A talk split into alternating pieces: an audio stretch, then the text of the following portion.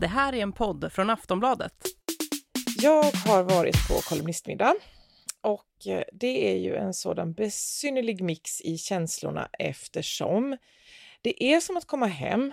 Det här är mitt folk. Ni förstår vad jag gör om dagarna. Ni är faktiskt de enda som förstår vad jag gör om dagarna.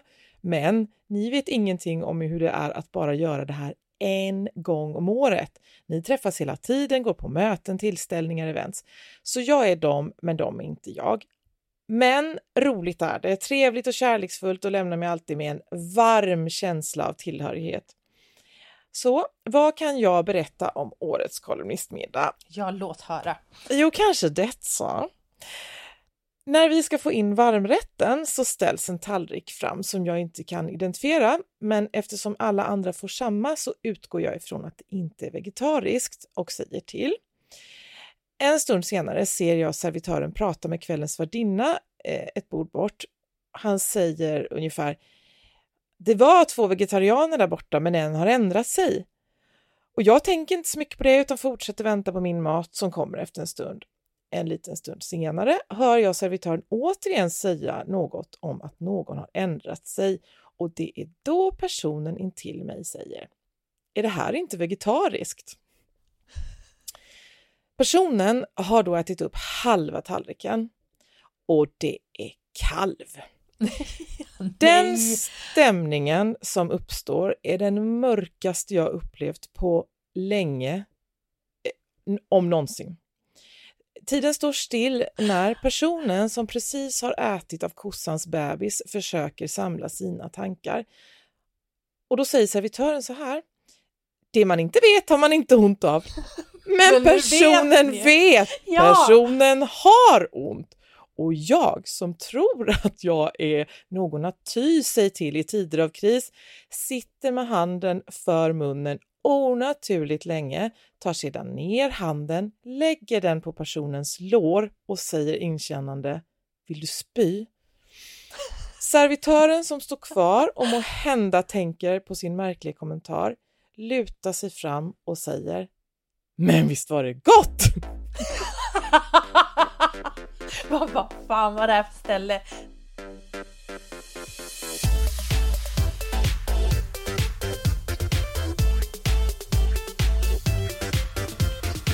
Volin och Klara med Malin Volin och Klara Lidström.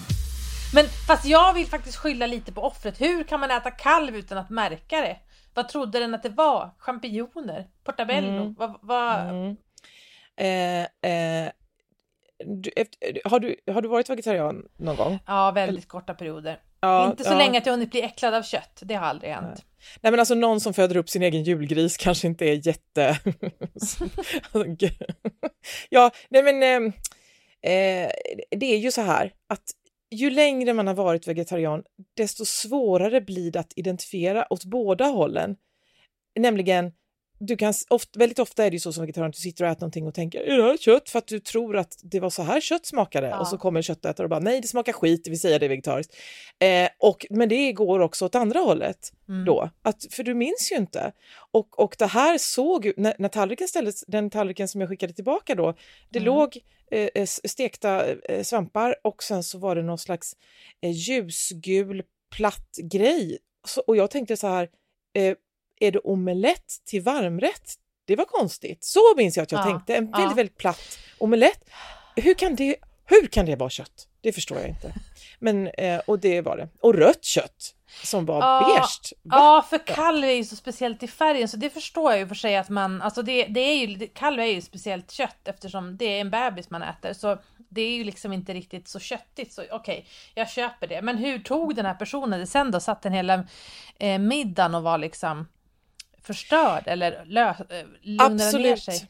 Absolut inte, utan eh, eh, det, det sköttes eh, exemplariskt. Eh, jag hade ju liksom polisanmält och skrivit tre böcker om saken vid det här laget, men den här personen eh, skötte det otroligt snyggt. Och eh, också så var det en annan person vid bordet som bröt in och eh, avledde hela situationen. Alltså det, oh, det var så snyggt gjort. Eh, jag men jag bara... frågade om personen ville spy, så jag gjorde faktiskt mitt till. I'm helping. Mm. Jag tycker att det, det, den största takeawayen från det här är att ser, serveringspersonal kan verkligen liksom eh, det kan verkligen bli åt båda hållen och här, det här var väl skolan vad man inte ska göra. Det hade varit mycket bättre ifall han hade visat panik och ånger och liksom eh, förstå, ja, istället för att liksom, visst var det gott? Ja, det jag tror, inte vet, det till hans det försvar-. Mm. Till hans försvar, och det behöver han ju, han behöver ju verkligen försvaras, så är det ju att eh, han det är ju en situation som inte kan avhjälpas. Det är skillnad om det så hade varit hår i min Mm. mat, du får in mat utan hår. Eh, det här var inte gott, det är inte färdigt, vi, du får nytt. Här är det fait accompli. Det Mm. finns ingenting att göra så att han liksom drar väl bara någonting som i panik. Ja.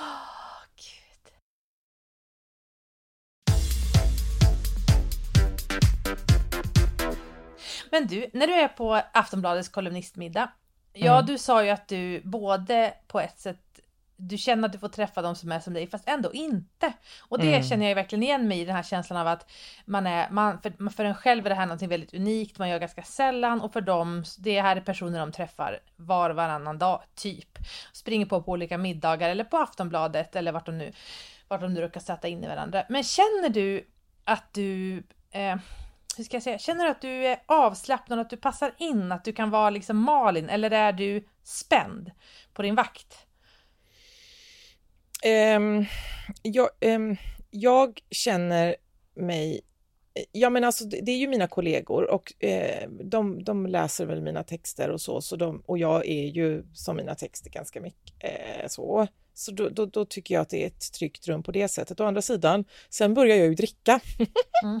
och då, då blir det lite Nej, men när jag börjar dricka så då händer det någonting med, med min mun. Och, och det, det är ju så det är bara det. Det, det, är då, det, är då, det är då det händer jobbiga saker. Och Mm. jag vet inte hur lite jag ska behöva dricka för att jag... Och ändå känner jag dagen efter, varför sa jag så, varför sa jag så? Eller alltså, Ja. jag känner ju så även om jag inte har druckit, så det spelar ju ingen roll. Men ja, Men är det mycket, hierar- för fråga hur är det mycket hierarkier på sånt där middag? Att man vet liksom, de där kolumnisterna, de, de är liksom, de har högst status för de drar mest trafik och de är liksom, eh, där, eh, typ, jag gissar att Jan Guillou har högst status, om man går på kolumnistmiddagarna så sitter han och har högst status. Eller hur funkar Mm. det? Ja, men så är det väl. Det har han väl. Eh, och, och det är sin ordning. Eh, funkar för mig, funkar för alla. Eh, I övrigt så tycker jag att det inte är så. Du kan inte... Det, jag tycker att det är väldigt... Ehm, ja, det är han och sen är det de andra. och så... så eh, ja, men alltså, jag, jag tror att... Ehm, nu, nu minns inte jag hur det var första gången eh, för 16 år sedan eller vad det nu blir. Men jag, jag, gissningsvis var jag otroligt nervös. Mm. Eh, men så fort eh, jag hade kommit innanför dörrarna så, så, var det, så var det underbart. För Mm. att det, och jag vet inte om folk tror att det är så eller tror att det inte är så. Jag vet inte vad folk tror.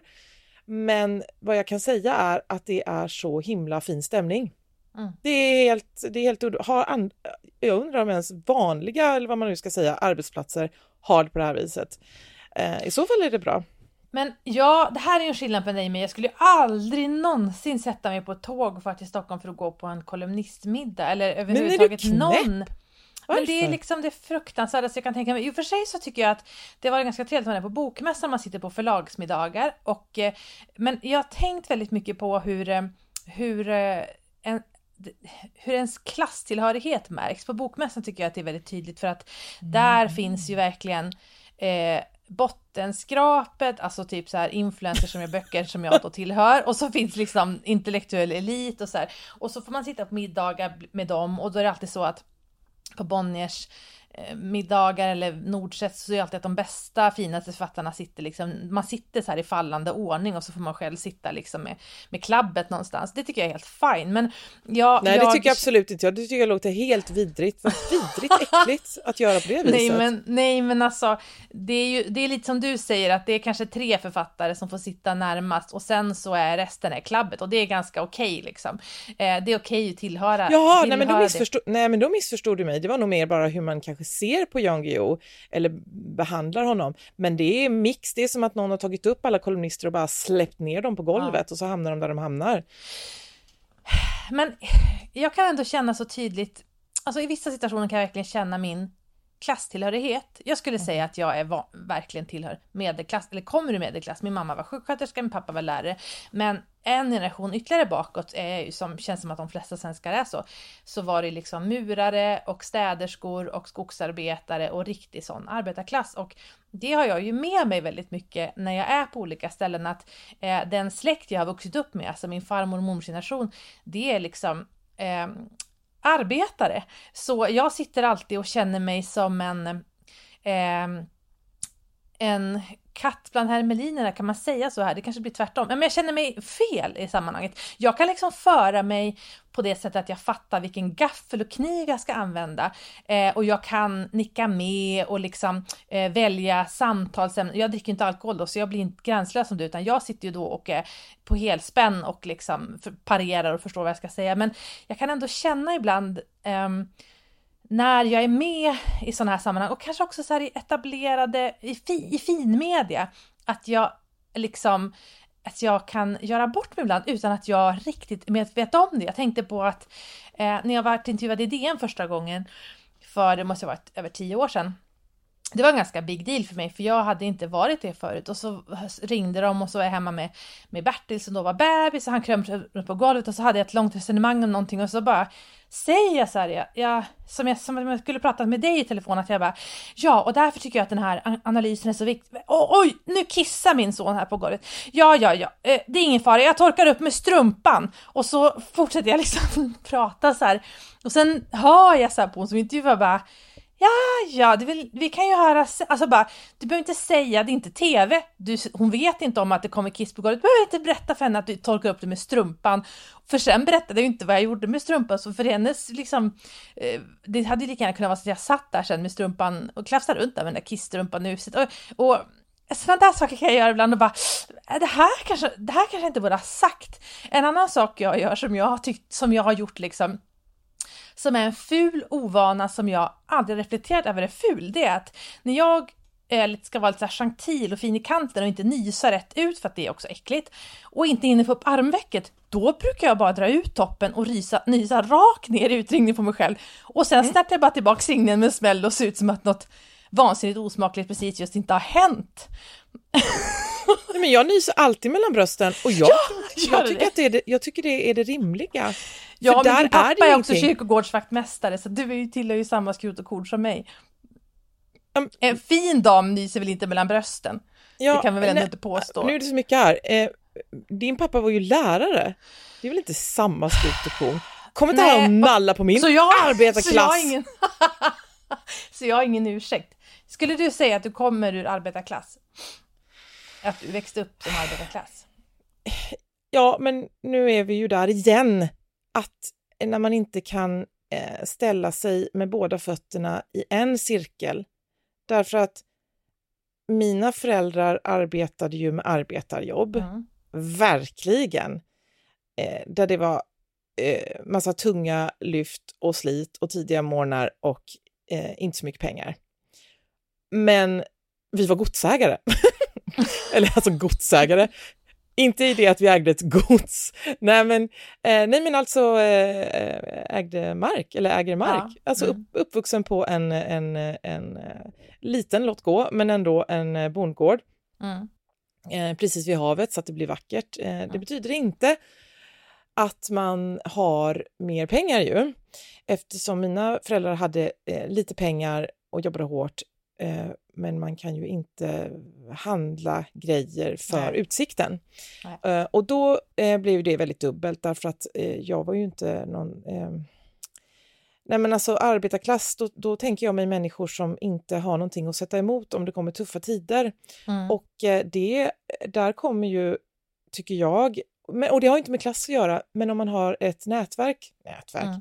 om man har en stor familj omkring sig, om man Mm. har syskon med jobb och ordnade ekonomier som kan Exakt. hjälpa en ur en knipa, då har det väl ingen betydelse vilken, då är, då, det kan ju vem som helst ha så att säga. Ja. Eh, eh, och då är det en slags trygghet att ingen kommer låta mig eh, falla igenom. Mm. Jag är fortfarande kvar vid besticken och att eh, på kolumnistmiddagen då så Eh, då var det två gafflar och två knivar och sen är det ju, man går ju alltid igenom, vi, vi har ju en generation, föreställer jag mig, som, som, som refererar till Pretty Woman varje gång, att man jobbar sig utifrån och in. Och här var det Ja. två gafflar, två knivar, ja, och de såg ju exakt likadana ut och var lika stora och hade lika många tänder. Ja, men så då blir, vet du vad? Då kan jag bli lite, nu tar jag den gaffeln med den kniven Ja. och så ser vi om någon, Mm. vems huvud exploderar. Jans. Det är ju ehm, ja. tecknet på att du inte är, alltså det, det är ju självförtroende som man måste eh, då är man ju absolut inte arbetarklass tänker jag. Att man, du har ju ändå så, det är det, det, för det är det jag har på känn. alltså du är inte det, du har ju ett kolumnistjobb på Aftonbladet, du är ju absolut inte arbetarklass. Men jag menar, du är ju, eh, du har ju ett självförtroende som jag tänker också som man, som man nästan måste ha också om man är kusin från landet och det försöker jag också ha när jag är i sådana här sammanhang. Har man den eller får man den? Förlåt att jag Man måste- men man har man kanske- den eller får man den? Man måste ta det tror jag. Man måste bara Man måste bestämma sig. den. Ja, man måste Man måste liksom... köpa den i butik. Ja, ja. Man måste bara ta fel gaffel och fel kniv och så låtsas som att det regnar. Alltså man kan, man, man kan också sitta där och, och liksom iaktta så här och det kan om man vill känna sig trygg. Men man måste också våga bryta mot det för det finns ju inget som osar osäkerhet mer än att just, eller o- osäker, men att liksom att det är utanförskap än att man, man sitter och är rädd. Och du gör ju, det känns som att du har väldigt många sådana manövrar i din personlighet som, som är så här eh, inte så fina i kanten då du markerar, jag skiter väl i hur ni gör och så, och så kommer du undan med det just för att du markerar att du inte bryr dig. Är du med på vad jag Kommer menar? man undan med det eller är det mer, men snälla Du kanske mer blir som en... av! Varför måste du hålla på och posera? Åh, kolla, jag vet inte hur man ska göra, för det skiter jag i. Ja, är det charmigt? Jag vet inte. Nu ska jag berätta hur det var när jag var hemma hos en, en eh, riktig överklasskvinna som jag inte tänker säga vid namn för det känns taskigt för att hon bjöd ändå hem mig och hon var jättesnäll. Så att, men i alla fall, jag var hemma hos en, en väldigt känd överklasskvinna. Och eh, jag har ju alltid känt så här, oh, jag skulle aldrig vilja bo i Stockholm. Fy fan vad jobbigt att baxa runt en barnvagn på tunnelbanan hit och dit. Så. Och så var jag hemma hos henne på Östermalm. Och så, och så sa hon så här, du kan bara åka upp till våning fyra. Ja, ah, då står det på dörren vem det är. Nej, nej, vå- alltså hissen går in i min, i min våning. För hon har ju hela våningen. Det var första gången i mitt liv jag åker hem till någon sån här våning. Okej, mm. Ja, då åkte vi in, in, rakt in i hennes våning. Och då kände jag så jävla för första gången i mitt liv, jag kan absolut bo i Stockholm. För man behöver inte åka tunnelbana, man kan gå barnvagnspromenader i lägenheten. I våningen kan man vara ute och gå i 20-25 minuter med sin barnvagn och rulla mellan olika rum och få ett riktigt motionspass. Om det är så här jag bor i Stockholm, då kan jag verkligen bo i Stockholm. Och ehm, i hennes enorma garderob, och så, hon var, äh, jag vet jag kände som Jaha, alltså det var första gången i mitt liv jag var hemma hos någon som hade så mycket pengar och som bodde så fint och som, alltså du vet, i, i norra Sverige, det finns ju knappt överklass. Nu finns det ju folk med pengar, men det finns ju inte, alla har ju typ varit fattiga. Även de som haft mest pengar, det har typ varit en präst som bor i en prästgård. Alltså det har verkligen varit, eh, och kanske någon sågverksbaron, patron någonstans, men men liksom verkligen inte, inte mycket sånt. Och eh, de få man kände under sin uppväxt som hade pengar var ju absolut inte överklass, utan de var ju nyrika för att deras pappa ägde ett, ett bil, en bilbolag typ. Kommer du ihåg? Kommer du ihåg? Förlåt, men kommer du... Åh, det är så jävla dumt. Nej, jag... Fuck it, jag bjuder på det här. När, jag, när vi, Joakim och jag och barnen gör ju Sverigesemester då ju. Ja. Ja, och, och då så hade vi planer på att ta oss, åka norrut Ja. och, och tänkte, ja men, vi, ja men vi tar oss till, eh, till Umeå-trakten, ska vi träffa Klara och så, ja, Ja. men, ja, ja men då, ja men hotell, nej men alltså vi ska hyra någonting, ja men, ehm, och då frågade jag dig, eh, vi vill hyra ett hus eh, i Umeå-trakten och det måste finnas pool och du var så här, du är som så jävla dum. Det är tjälen inte ur marken en kvart per år. Tror du någon har pool här? Så jävla dum. Ja. Far hem. Jag vet faktiskt, jag känner faktiskt tror jag ingen som har en pool. Jag vet en person som har en pool i Umeå. Alltså det är verkligen så stor skillnad. äh, Bottenviken! Ba- Ja, mm. ja.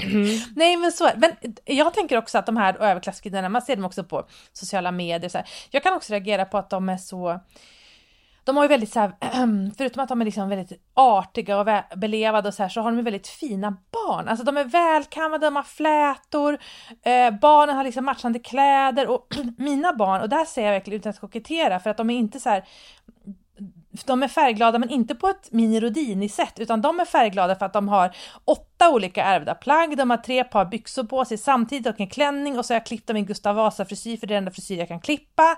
Och de går ju bara också bara hemma på byn så det spelar absolut ingen roll. Eh, och jag kan också känna en så här, lite stolthet, så här, ja, men alltså, jag har då inte märkeskläder på mina barn. men då en gång var jag i Göteborg med Jakob och både jag och Jakob är så här väldigt fåfänga och bryr oss om vår stil.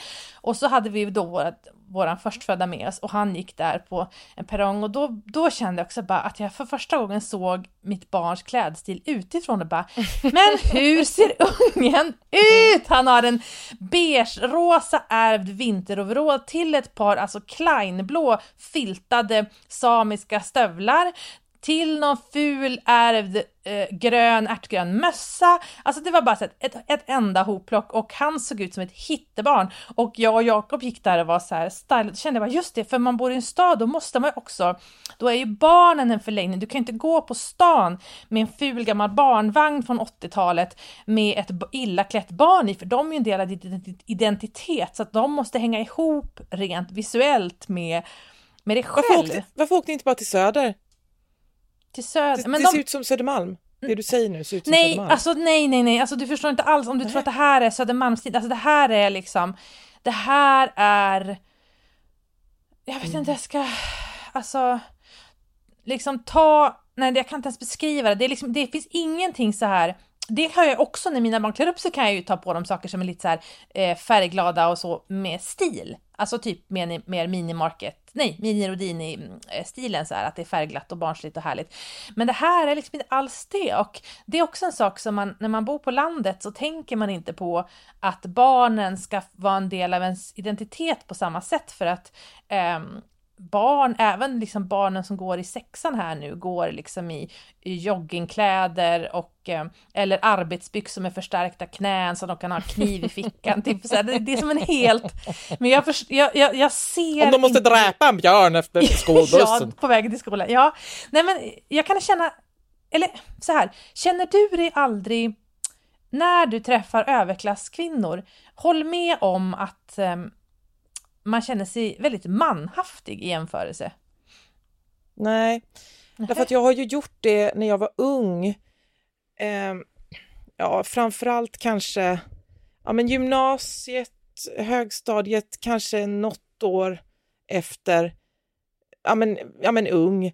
Och då var det ju mer det här att jag var lång och hade stora fötter och stora händer och stort mm. huvud och mörkt platt hår och mm. badade i ett hav av söta blondina, små mm, blondiner blondiner, småsaker med späda mm. röster. Och det kändes som sockerdricka i killarnas magar när de skrattade sina skratt som inte lät som Robert Aschberg.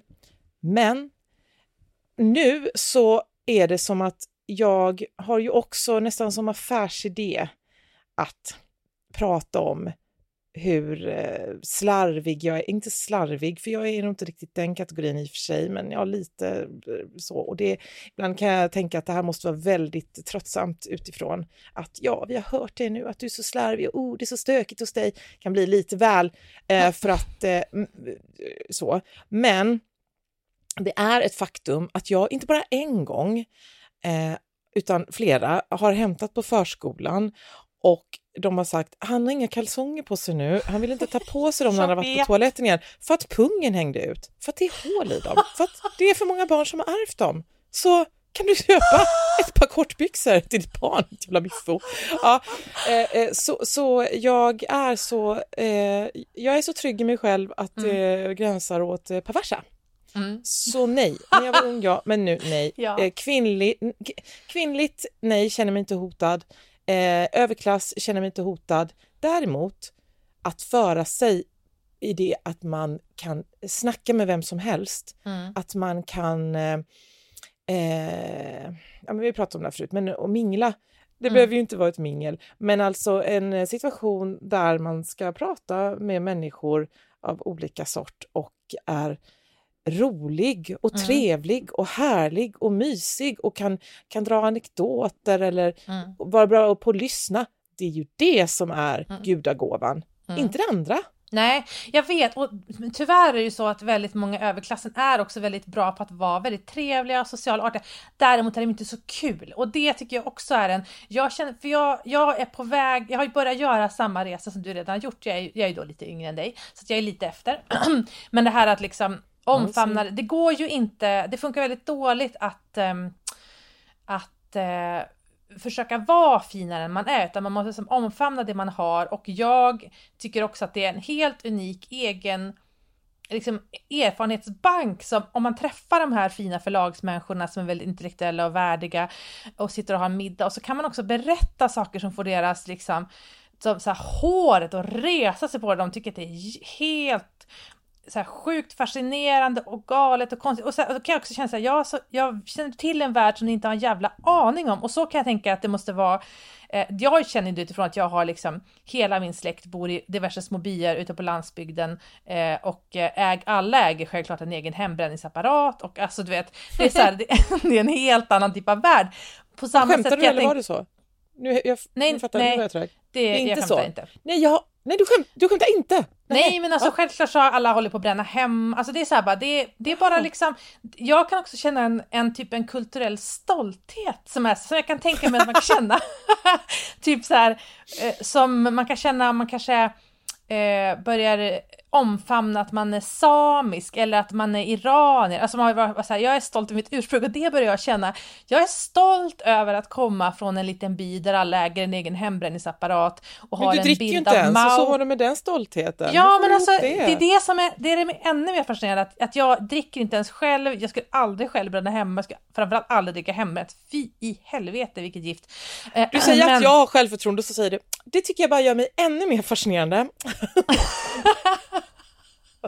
Nej men ja, man får som omfamna det. Men eh, för att det, det pinsamma är ju om man träffar folk som är överklass och försöker vara som dem eftersom alla redan mm. vet att man inte är som dem och det är mm. lite grann som att vara 40 plus och försöka slänga sig med ord som kidsen använder. Det funkar väldigt dåligt. Hey, Men nu ska, vem är den mest överklassiga kvinna du har träffat? Uh, kungen.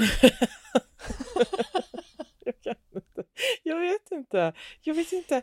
Eller, jag vet inte ens vilka som är överklass. Men Malin, riktigt. är du så? Jag ser inte hudfärg heller, är det sån? Jag ja. ser inte klass, jag ser inte... Jaha, nej! Mm. Nej men det är Nej men jag... Nej men hur... Va? Hur ser man det? Eller hur vet man det? Jag vet ju att kungen är fin ja. Och honom har jag träffat. Men, men han är inte en kvinna. Uh, ja men kan Ebba von Sydow, eller? Ja. Ja, henne har jag träffat. hon är ju överklass, ja. Om hon är överklass så är, är hon en överklasskvinna jag har träffat. Ja. Mm. Mm. Men nu kanske det kanske blir väldigt utlandat att säga som henne, men hur uppfattar du, vad är hennes, vad är hennes typiska drag? Det kanske du inte vill säga. Som överklass. Här kanske vi måste klippa om du inte vill ha med det här Malin. Henne, ja. Hennes typiska drag? Ja, men om du skulle bara... liksom säga vad kännetecknar, var, varför Rent hår. hon överklass? Rent hår, ja. Mm. Inga kluvna hårtoppar. Rent hår. Eh, jag har ju inte det. Och, eller, och det, nej men det är väl just det här vi som, vi som eh, får flottigt hår väldigt snabbt. Vi kan ju se en rent hårkvinna på mils avstånd. Eh, och, eh, så det är, det är väl nummer ett mm. och sen är det väl att hon är, ja men hon kan ju verkligen, hon kan ju verkligen föra sig. Mm. Och det, eller och vad fan menar jag med det då? Vad, vad menar jag när jag säger så? Ja, vad betyder föra sig? Men hon, hon skulle inte råka säga något plumpt. Nej. Det kan man vara säker på. Ja. Är det bra eller dåligt? Det vet, det vet jag inte. Men, men det är en sanning. Ja, det är väl inte, allt kanske inte så roligt. Men det är ju inte, alltså dåligt är Men det är väl inte hennes kan... jobb att vara rolig? Hon behöver väl nej. inte vara rolig? Nej, precis. Men nu, så... nej, exakt. Jag tänkte faktiskt, det var så roligt att, för jag tänkte på det mest överklassiga kvinnan jag har träffat. Och jag har träffat den mest överklassiga av de överklassiga. Jag har ju ätit lunch med prinsessan Victoria. Eftersom att jag då fick ett pris från kungen. Obs, jag vill bara säga det här. Jag fick ett pris från kungen. Då fick jag äta mm. lunch med prinsessan Victoria. Mm. Och det första jag tänkte på var, fan vilket rent hår hon har! Så, så jävla rent hår! Och sen inte en kluven hårtopp, inte mm. en, ett hårstrå Det finns ju schampo och sax i Umeå och Kalmar också. Jag Men- vet. Men jag tror att det här är kvinnor som även med långt hår toppar håret var sjätte vecka. För det är liksom ingenting, du vet så här, när man har, hon hade liksom en bakåtstruken knut. Hon hade inget hår som letade sig ut från, så här, heter det skalpen? Alltså ingenting man såg så här att oj, där har hon ett hårstrå som har gått av som nu letar sig upp. Nej, ingenting sånt. Sen var hon ju så fruktansvärt trevlig. Där kan man verkligen snacka om att föra sig utan att vara, alltså utan att kännas falsk på något sätt, att man känner så här, oj, utan bara så här jättetrevlig, jättevänlig. Det är hennes jobb, hon kommer att bli en fantastisk drottning. Och sen eh, förstås eh, sny- jättesnygga naglar, jätte så här. Och sen, det här tycker jag var kanske mest överklassigt av allt. Vi åt som från en buffé och tänkte så här, nu ska jag verkligen titta på, nu ska jag verkligen titta på vad kronprinsessan Victoria äter till lunch. Och då, för jag, man tänker ju så här, vad äter de? De är så smala, de går på så här representationslunch och middagar hela tiden där det är jättegod fet mat och så här. Jo, Vad bra att du satt och tittade på en före detta anorektiker. Nu ska jag se vad hon äter! Förlåt, gud vad sjukt av mig. Men det, alltså det, det tänkte jag inte ens på, utan jag, jag, det var inget judgment, utan det var mer så nyfikenhet, ungefär som att jag självklart skulle kolla på Pernilla Wahlgren om hon, vi mötte badhuset i omklädningsrummet, om hon, hur hon liksom, vad hon har för frisyr där nere. Det är bara en sak man, det vill man bara veta om man träffar en Ja, snälla du, du inte, jag skulle Nej, bara plocka lite billiga poänger. Ja. Ja, i alla fall. Då tar hon ju paj och så skrapar hon ur inkråmet och äter bara grönkålsredningen men inte pajskalet. Medan jag och en väldigt liten, Mm. inte, inte suspekt liten, utan en väldigt liten balanserad portion. Medan jag som var överlycklig för att få gå på ett slott och äta en god lunch, lassa på hela jävla tallriken full och eh, åt visserligen med rätt kniv och gaffel, men åt säkert alldeles för mycket för att betraktas som en fin kvinna. Mm. Är det inte bara ett, för jag har nämligen hört någonstans att eh, kung Charles Ja, inte vill äta lunch och att det skulle ha med magen att göra. Inte vikten i sig eller så, utan just att hur magen blir och att Victoria och de andra har lärt sig att dessa långa middagssittningar och allas ögon är på en, man kan inte svälla upp, det funkar inte att få eh, halsbränn, vad heter magkatarrkänslor eller behöva gå på toaletten, utan de har lärt sig, käkar jag så här så funkar magen. Mm för det här jobbet.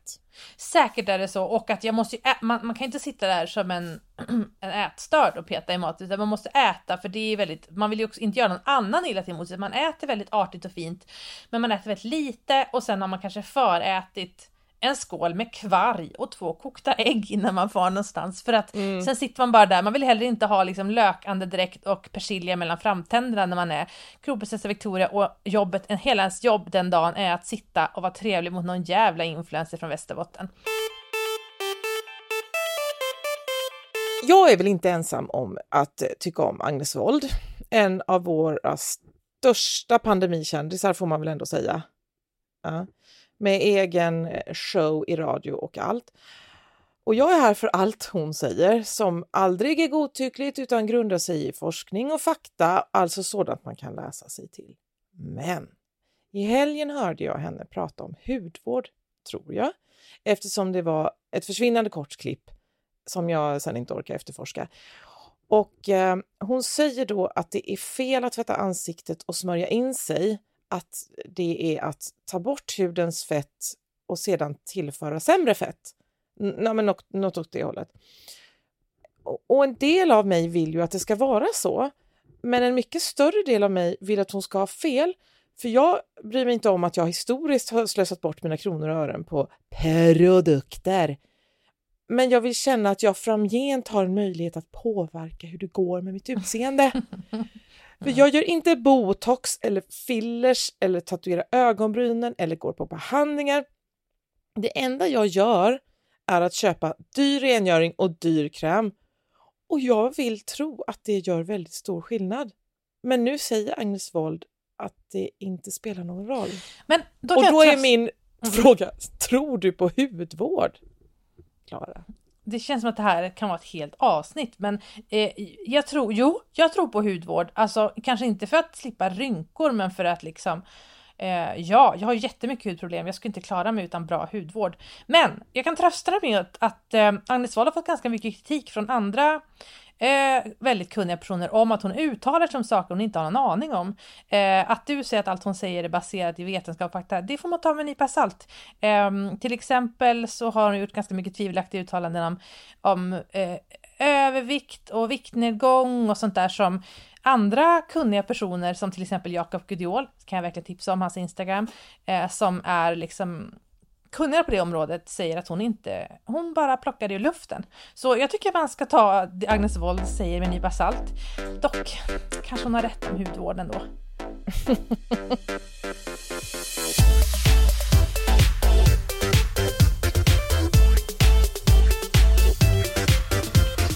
Volin och Klara med Malin Volin och Klara Lidström. Du har lyssnat på en podcast från Aftonbladet. Ansvarig utgivare är Lena K Samuelsson.